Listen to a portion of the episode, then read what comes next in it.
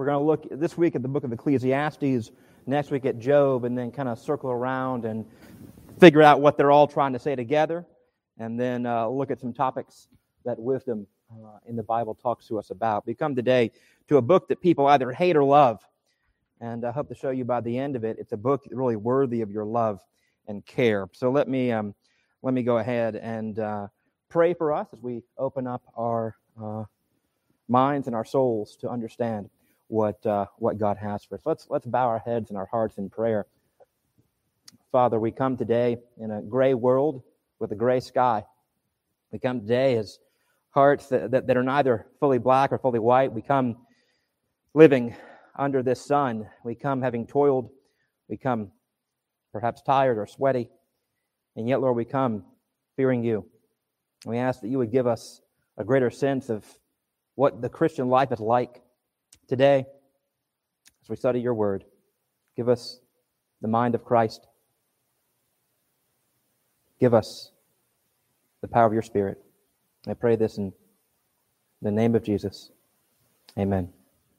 Well, uh, 2014, I think it was, a couple of years before he died, uh, the, the famous boxer Muhammad Ali was interviewed by Sports Illustrated.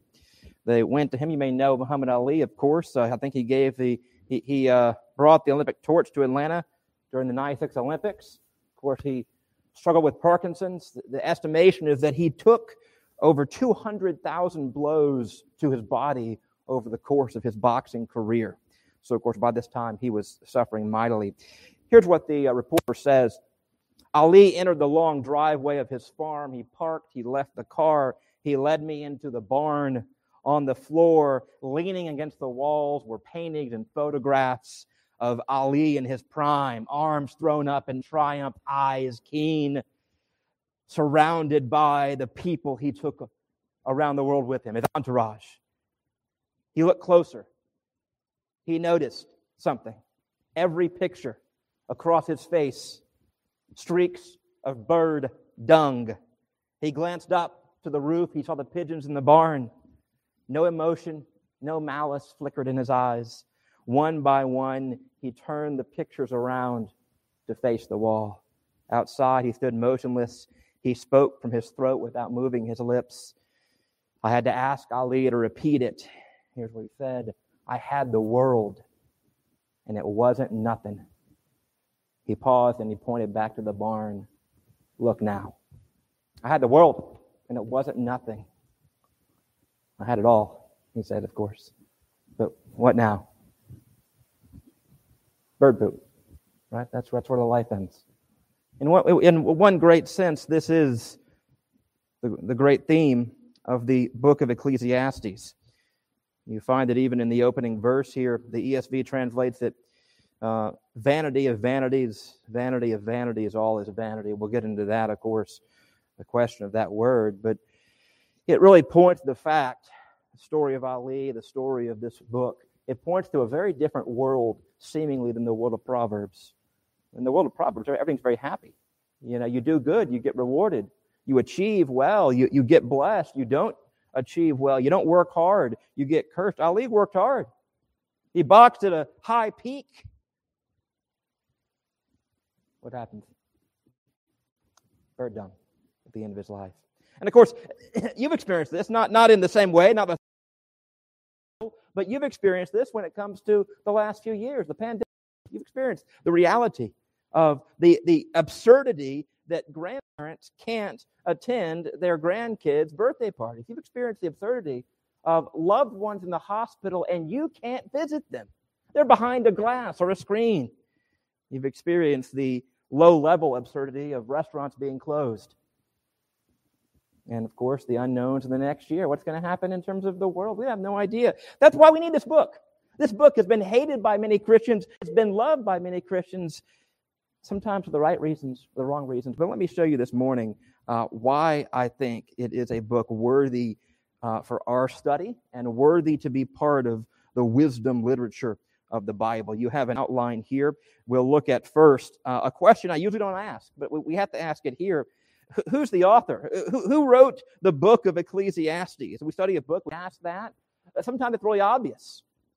You know, you, you look at Proverbs and you see that it begins with the Proverbs of Solomon, son of David, king of Israel. We get an answer here, however, in, in the first verse of Ecclesiastes. I've included, by the way, uh, the two key passages on the back of your handout. I've included the two key passages for, for your, uh, your benefit that we're going to look at this morning. We can't cover all the book, obviously. But you'll see here, we, we get an opening uh, description of the author. The words of the preacher, the son of David, king in Jerusalem. Now, this is the preacher or the teacher, first labeled by Luther, that name. But in the Hebrew, it's uh, this, this word, a Q word, Kohelet, uh, meaning somebody who teaches an assembly or a gathering, somebody who may even preach at a church gathering, something like that. And so that's why the ESV translates it preacher, others say teacher. Um, most of the scholars use this Hebrew word Koheleth. It's not a name, it's not a guy's name, it's a title. It's um, from the Hebrew word kahal, meaning a gathering. It's actually why we call the book Ecclesiastes, because Ecclesiastes uh, is referencing the Greek word ecclesia. Some of y'all may know that word, ecclesia, the word for the church, the word for the assembly, a gathering. The teacher is the guy who would address it. That word teacher or preacher is used seven times in this book. So uh, I'll refer to him from time to time today. A Teacher, preacher, Kohelet. You kind of get the guy I'm talking about here. Um, so who, who is he? Who is this guy? That's not actually an easy question to answer. Uh, the traditional, the common answer uh, has always been that it's Solomon. You know, you see in the first verse, I'll read it, the words of the preacher, the son of David, king in Jerusalem. Son of David, king in Jerusalem. It's pretty obvious, right? Solomon was the, son of David. He was the king in Jerusalem. Duh. And you know, that, that fits with some parts of the book. Uh, this, this teacher guy was a guy who could build great projects. He was a guy who had money. He was a guy who uh, could indulge himself in pleasure. And so it seems like it could fit. But I think there are many reasons, and I'll give them to you, why I don't actually know if we can say for sure this is Solomon. First of all, Solomon's name never appears in the book, unlike Proverbs, unlike Song of Solomon, the other books that we know for a fact that he contributed to. His name never appears. Second, son of David. It could literally be the son of David, but as you know from your knowledge of the Bible, uh, son of David is not uh, simply a literal meaning. The, bar, the, the blind man calls upon Jesus Christ, Son of David, have mercy upon me. Yeah, Luke uh, 18 38. So, Son of David, the title. Every king in Jerusalem was the Son of David because he came from David's line, David's ancestry. So, that doesn't really help us. Uh, moreover, verse, verse 16 of the first chapter, why would Solomon say this? I have surpassed all in wisdom who were over Jerusalem before me. How many were over Jerusalem? David. I mean, maybe he's talking about Melchizedek, I suppose, but that's not clear. That's not really clear at all. All who were over Jerusalem? All the kings? That's just David. It's his dad. That doesn't quite make a lot of sense. Moreover, the background of the book is not happy. If you read Ecclesiastes, you know it's not really only a happy book. There's a lot of oppression, a lot of evil, a lot of injustice here, a lot of problems. It's not at all like the picture of Israel we find in 1 Kings 4 29 to 34. Solomon's reign is described as being a prosperous reign, a great reign, a glorious reign. We don't get that. We don't get that in uh, Ecclesiastes. And so I would actually put to you this idea, I would put to you this, this argument um, that some things in the book may fit Solomon, but not really. Not the whole, not the whole shebang. There's an alternative possibility that this teacher guy, sometime after Solomon, has put on the idea, the mantle of Solomon, as a kind of super wise man, a super Solomon, as one scholar puts it. He pictures for us a super Solomon to show us that the wisest man would return empty handed from the quest for self fulfillment. I have that quoted for you right here in the outline. So, who's Koheleth? Who's this teacher? No idea. Maybe Solomon? Sure. Could be. Absolutely. Could be somebody else. I don't know. It's not part of the inspiration of Scripture. It's not in the text. It's not mentioned. Um, so it could be Solomon. It could not be uh, Solomon. So, next question. Who actually uh, wrote the book? I thought we just kind of answered that question. Well, we didn't. Surprise. Uh, who actually wrote the book? Not just the teacher. You see, verse 1, you'll read it right here, says the words of the preacher, the words of the teacher. The rest of the book, after the first chapter, starts talking about I. I said in my heart, I searched, I became great, I surpassed all, I did this, I found. And then only in the middle, at uh, 727 at the end in 12 9 through 14 do we find these words. The teacher the teacher the preacher also taught the people. So the point is simply that the teacher wrote 90% of the book right? This koheleth guy wrote about the 90% the vast majority of the book. But i'll put to you that there is a frame narrator. There's the introduction and the epilogue, right? The, the opening and the closing of the book that are different. The opening and closing of the book are not the same. You have first person used most of the book, but then you have third person narrator. And to cap it all off, and this is partly why I included this in the on the back page of your handout, you'll see what is one of the probably the most famous uh, inclusio, I'll use that term, I suppose. The most famous inclusio, which is simply a literary device, think of it as a big hug. It kind of wraps around the book. Think of it as a big hug that wraps around the whole book. The, the most famous inclusio is right here in uh, chapter 1, verse 2, vanity of vanities, and uh, chapter 12, verse 8, vanity of vanities, says the preacher, all is vanity. It's repeated at the beginning, it's repeated at the end, it's classic. I, I don't know if y'all read this. I remember when I was in eighth grade, ninth grade, I read Joseph Conrad's Heart of Darkness. It was the first time I was introduced to this concept of a frame narrator. Conrad, you know, he goes to the Belgian Congo, and before he goes into the Belgian Congo, he writes a letter to his mom. And then he goes to the Belgian Congo and he has all these adventures. He comes back at the very end and he says, Oh, hi, mom. These are my experiences. Love you. Bye, in essence, right? It's a framed, it's, it's a literary device, classic, uh, designed to introduce and then conclude uh, the writings of someone else. So the point I would put to you is that, uh, like several books in the Bible, this is not simply written by one guy at one time.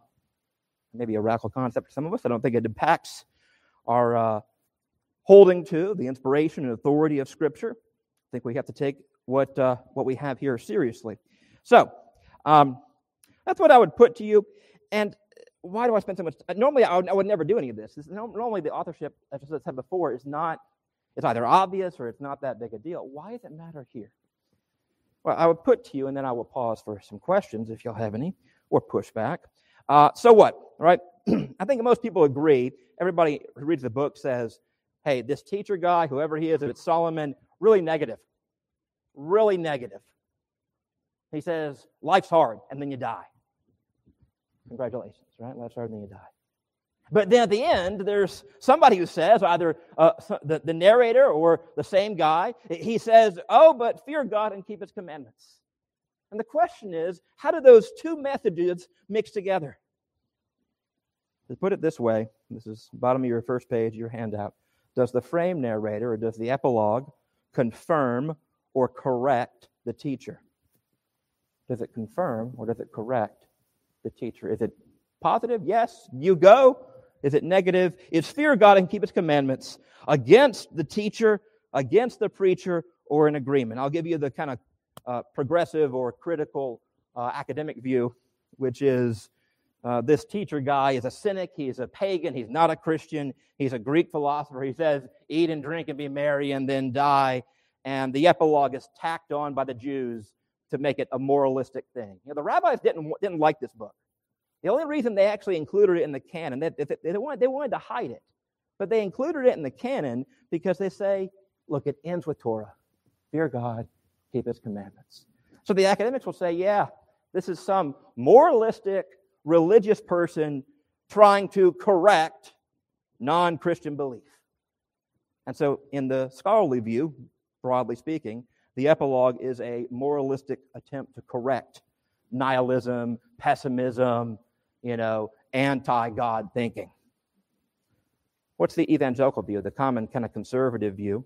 Um, is that the teacher, this Koheleth guy, is pretending. He is pretending, for the sake of argument, that uh, here's what life's like without God.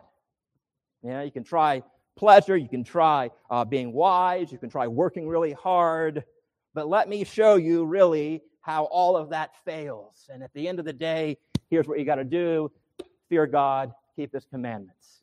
This plays heavily on, um, you know, how, how the godly live under God and the ungodly live under the sun. We'll get to that in a couple of seconds.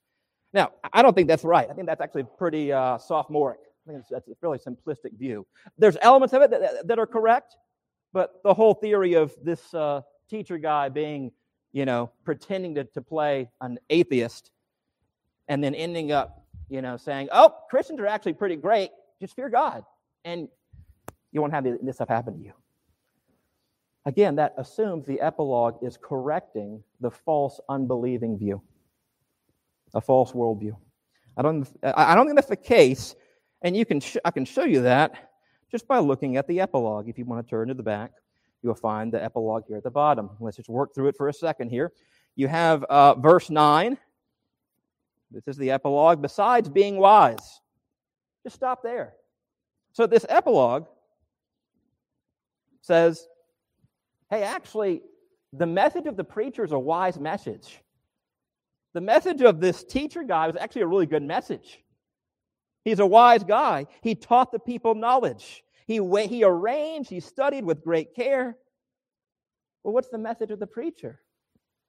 According to the evangelicals, it's that, you know, a godless life uh, leads you astray.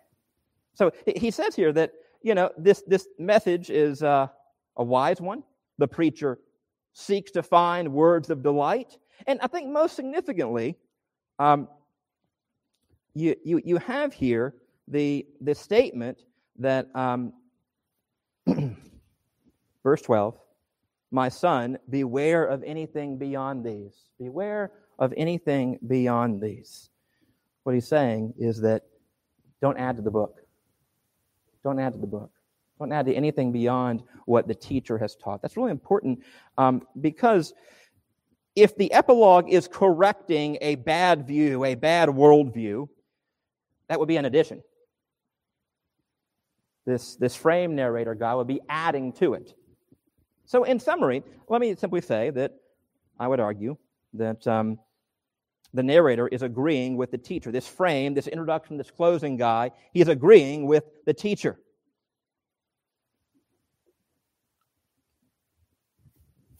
Before we get into the actual point of all this and what the meaning of the whole book is about, let me pause there for any questions or comments or pushback. It's a little bit of a different idea than may popular be, you may think of.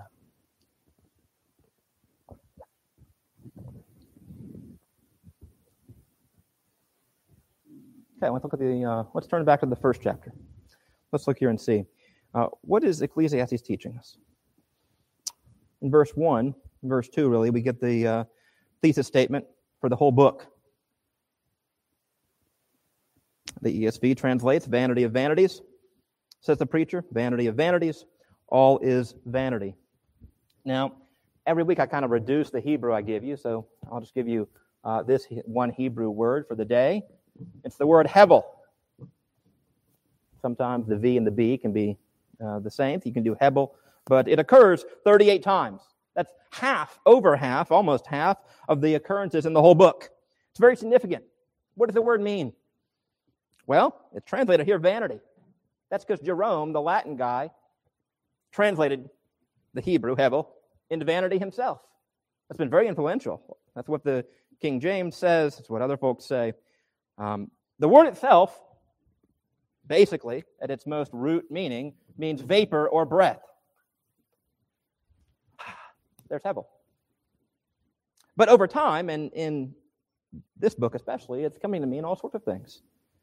One, uh, one modern Yankee writer translates it as wacky, wicked wackiness. You can use that if you want to. I think that's actually not a bad, a bad thing. That's why I mentioned it. But what's the vanity? Ladies, what's the vanity?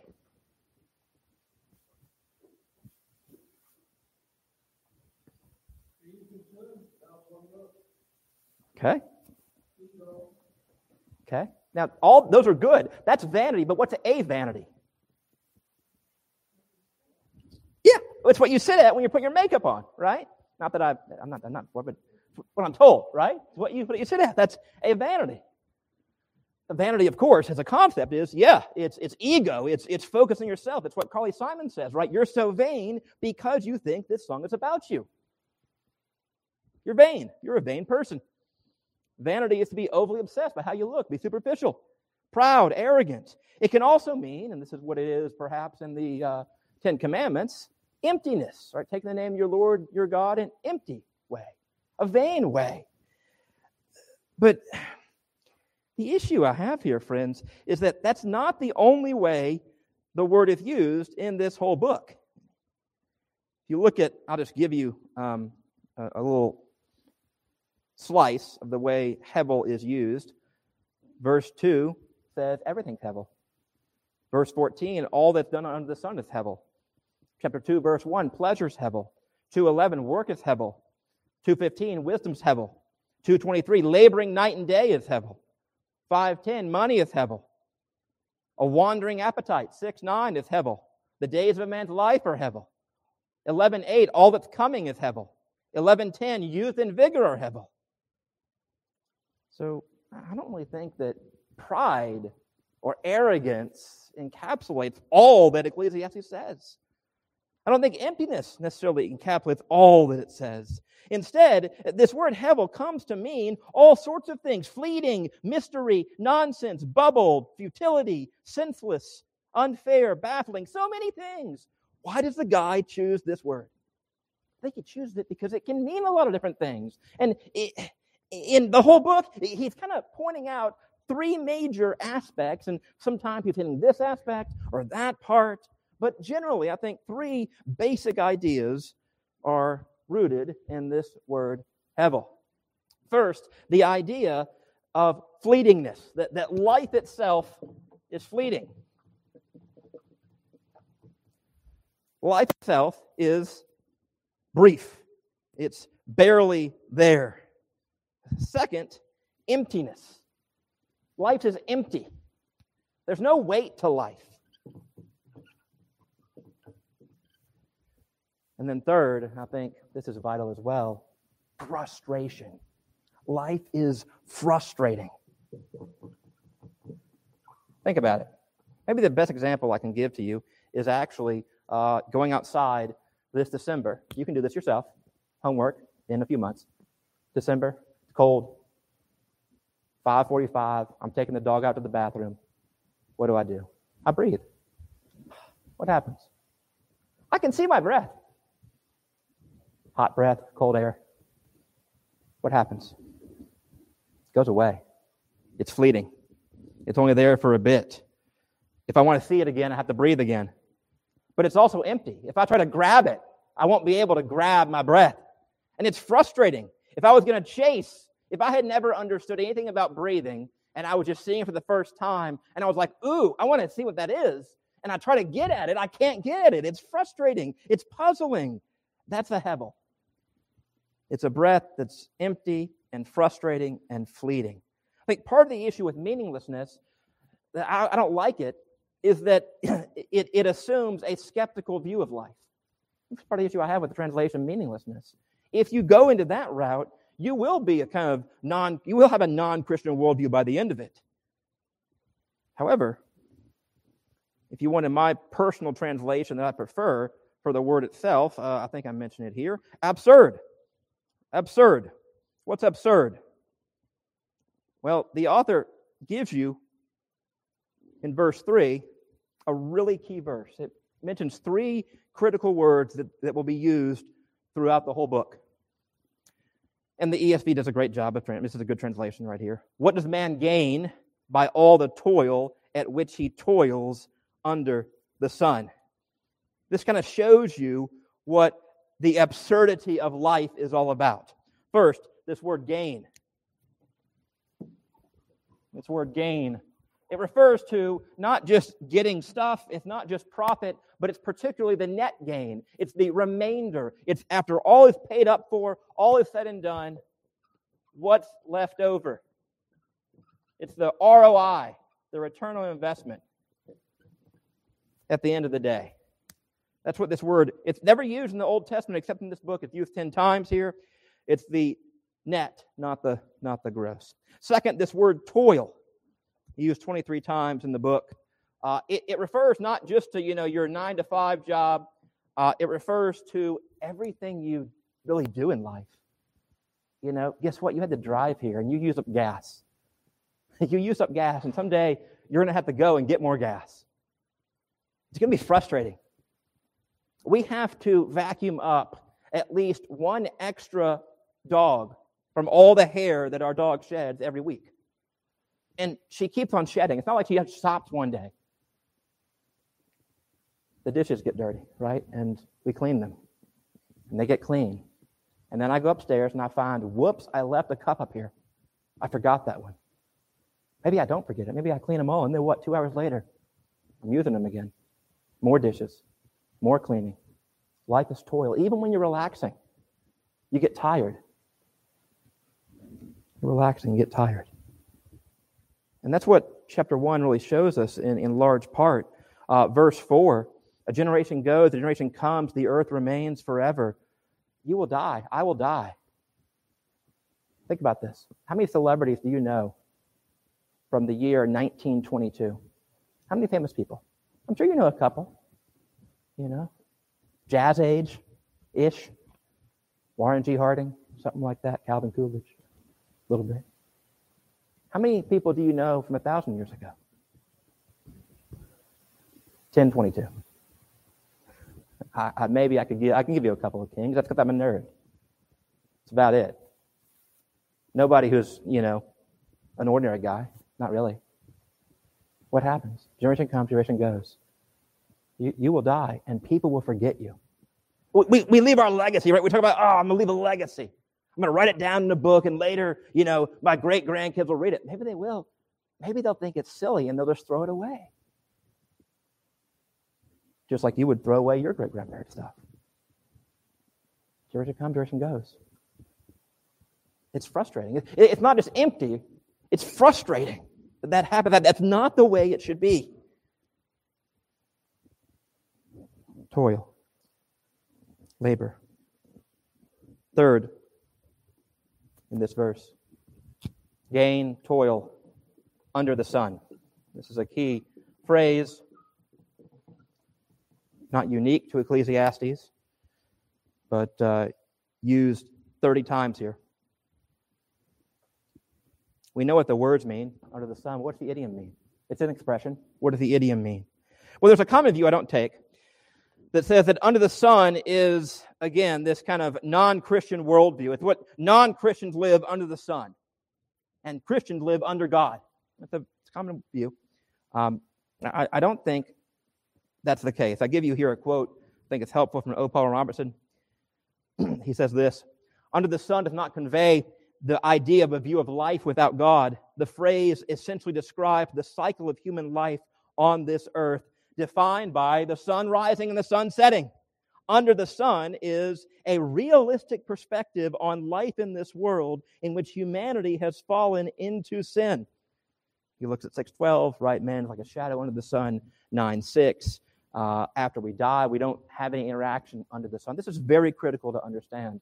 That under the sun is not a um, evangelistic. This is not primarily an evangelistic book. It can be useful. There are parts of it, certainly, that can be very helpful in apologetics, talking the non believers. Yes.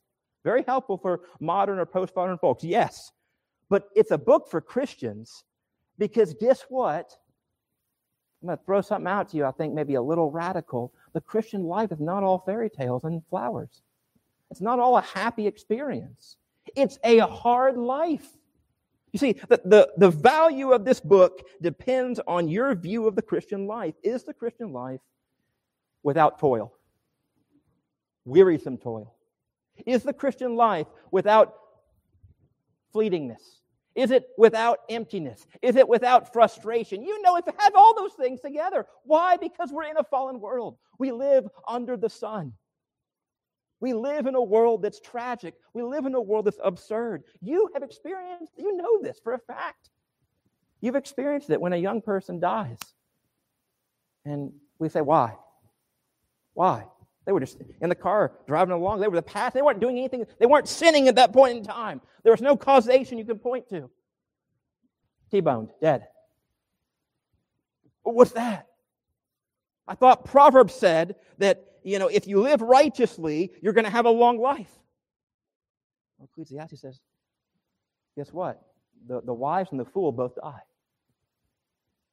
The wise and the fool both die. The righteous and the wicked both die. Because we live life under the sun. It just means life right now. It's not a limiting phrase, but a total phrase for our lives on this earth. The sun rises, the sun sets.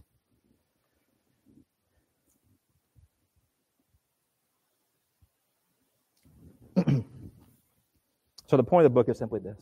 In one, one fell swoop, what's the point of the book? In a fallen world, there is no return on your activity. You do all sorts of things, and you will not get return from them. You will have a fleeting, frustrating, empty life. There is no lasting gain. In fact, this word hevel, if, uh, if you do a little Hebrew, same, same word as this right here, Abel. Abel is a case study for hevel. What happens to Abel? I mean, he's a righteous guy. He worked hard. He gives of the first fruits. He does what you're supposed to do. And what happens to him? His life is cut short. Abel is murdered. He's dead. His blood, Hebrews tells us, cries out. It cries out. And that's what happens under the sun in a fallen world. Life does not go the way it should. That's Hevel. That's Hevel. That's absurd. It's, it's, that's preposterous. And, and the author shows us this the, uh, in, in nature. He, he points in chapter 1 to, to, to the wind. He says, Look, the wind blows in north and south, and, and it does all this activity, but, but uh, where does it go? Where does it do? It doesn't do anything, it just keeps going around. Water. He says, The rivers, they flow into the sea. 24 7, rivers are working. 24 7, the mighty Mississippi flows into the Gulf of Mexico. And it, the Gulf of Mexico is never filled. The oceans are never like filled up to the brim. It keeps on going and going and going and going. Constant work, constant energy. That's why you have hydroelectric power. That's why you have water mills. But so what? There's no ultimate end, there's no ultimate gain. Wasted energy. The author goes on to say, verse 9, verse 8, verse 9. Uh, our eyes. Your eyes are always on. I mean, you're closing them. I'm no scientist here. Treat this with caution. You close your eyes. What are you doing when you're sleeping? Your eyes just not moving? I think they're moving, aren't they? Rapid eye movement, REM. Your eyes are always working. Your ears are always hearing. You can't turn your ears off. You can't say, stop hearing. There's no mute button for your ears. They're always working. And the way he puts it, the ears never fill with, you're never filled up with hearing. You're always working. There's always another chore to do at home. There's always another ladder you can climb at work. Toil after toil after toil. And lastly, he says, verse 11, there's no remembrance. You will not be remembered. You won't be remembered in 100 years. I won't be remembered in, in 100 years. I mean, it's like the, the mountains. People have mountains to measure them. And then what happens 50 years later? They change the name. Streets, you know, whenever there's a revolution, streets get changed. Then they get changed back or they get changed different name. Right? Death consumed us all. Now, now this is where people can say, uh, aha, an atheist, a nihilist, a pessimist. I knew it. This is a non Christian view. No, friends, this is realism. This is reality. You feel it.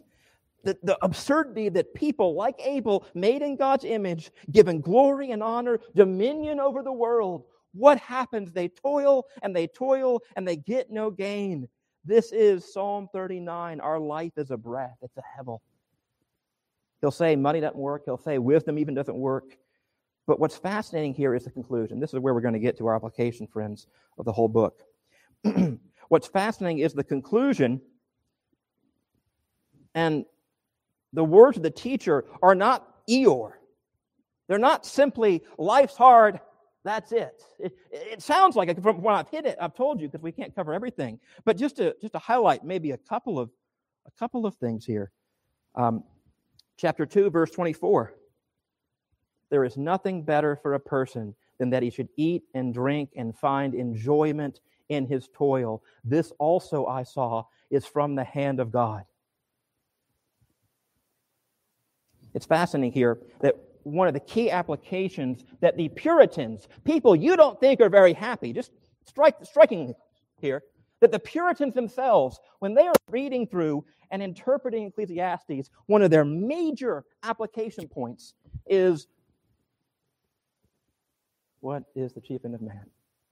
Man's chief end is to glorify God and enjoy, enjoy Him forever. Matthew Henry, I think I have it here in your uh, your handout. I, I give you his, uh, his brief comment on this section. One should allow himself a sober, cheerful use of them.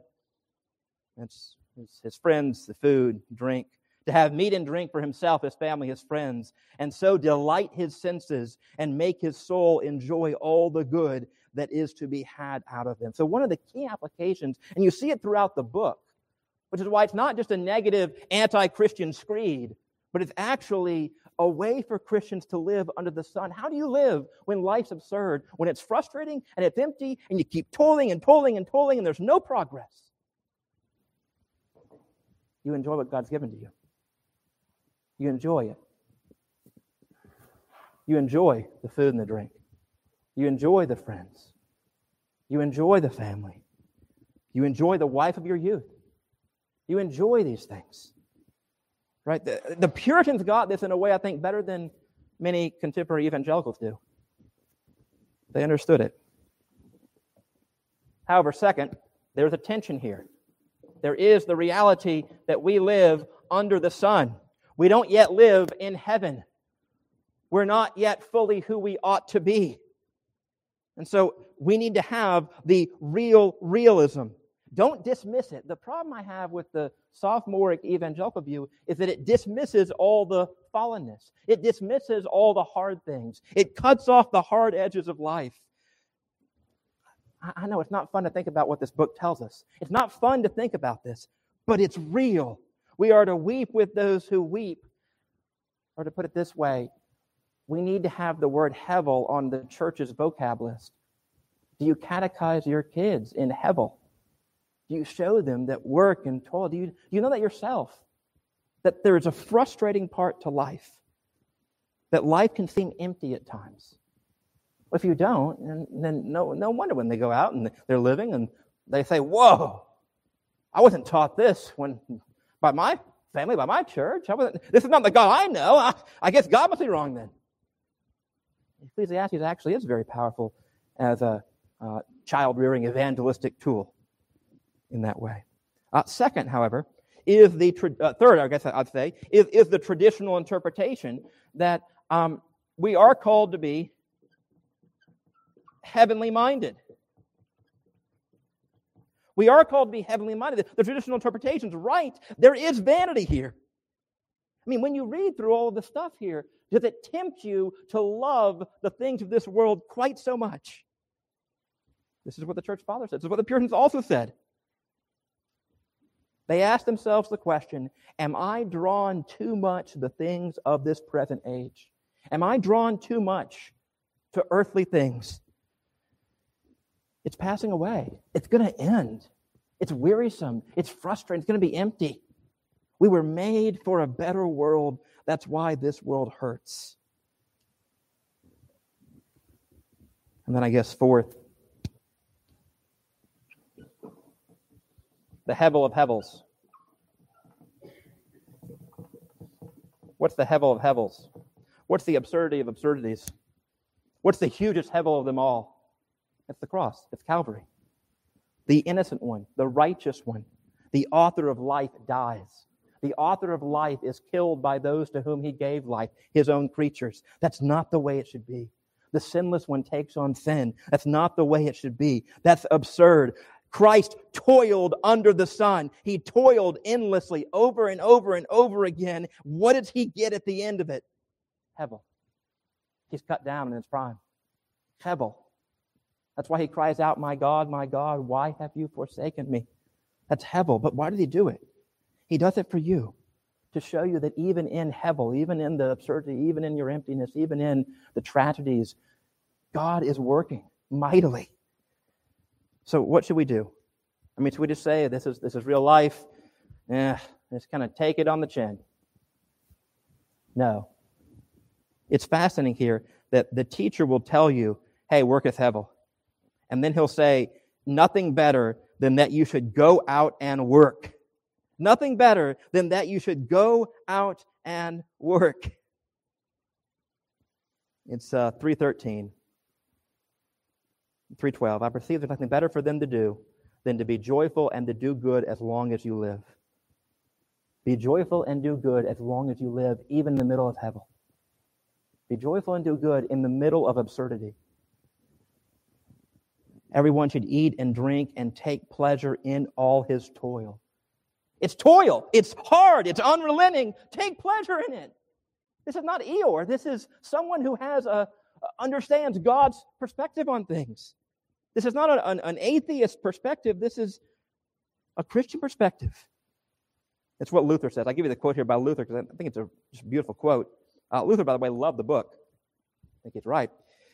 the main point in this book, he says, is that there's no higher wisdom on earth under the sun than that every man should fill his post industriously and in the fear of God, not troubling himself whether his uh, whether or not his work should turn out as he would fain have it, but contenting himself and leaving the ordering of all things, great and small, entirely to God. And I can go on, you can read the rest of it yourself. But the point is that Luther's right.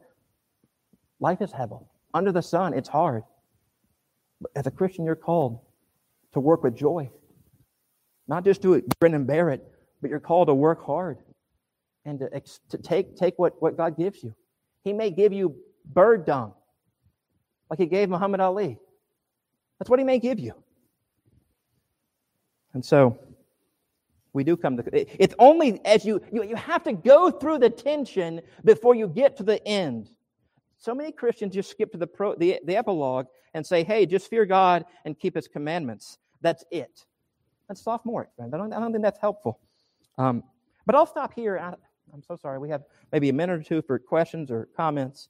Um, but you have to journey through the whole book before you get to the epilogue. And then you're renewed to say, Yes, I fear God. Yes, I want to keep his commandments in the middle of an absurd, crazy, wacky, wicked, wacky world. Thoughts? Clarifications? Concerns? Going once?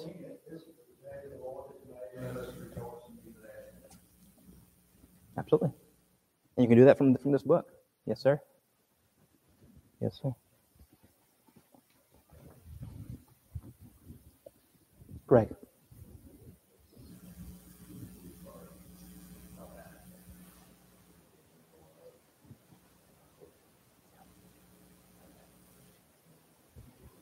Yeah. Yeah, absolutely. Um, yeah. Hmm. Well, good. Um, Patrick, why don't you just go close us in prayer? Thank you. Our Lord, my God, we thank you and praise you for the life that you've given us under this time. That you would create us, that you would redeem us, that you would sustain us, that you would fit us forever.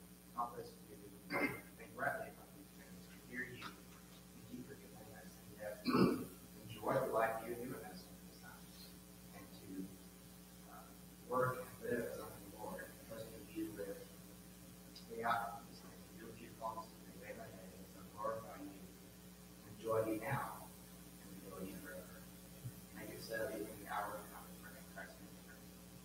Amen.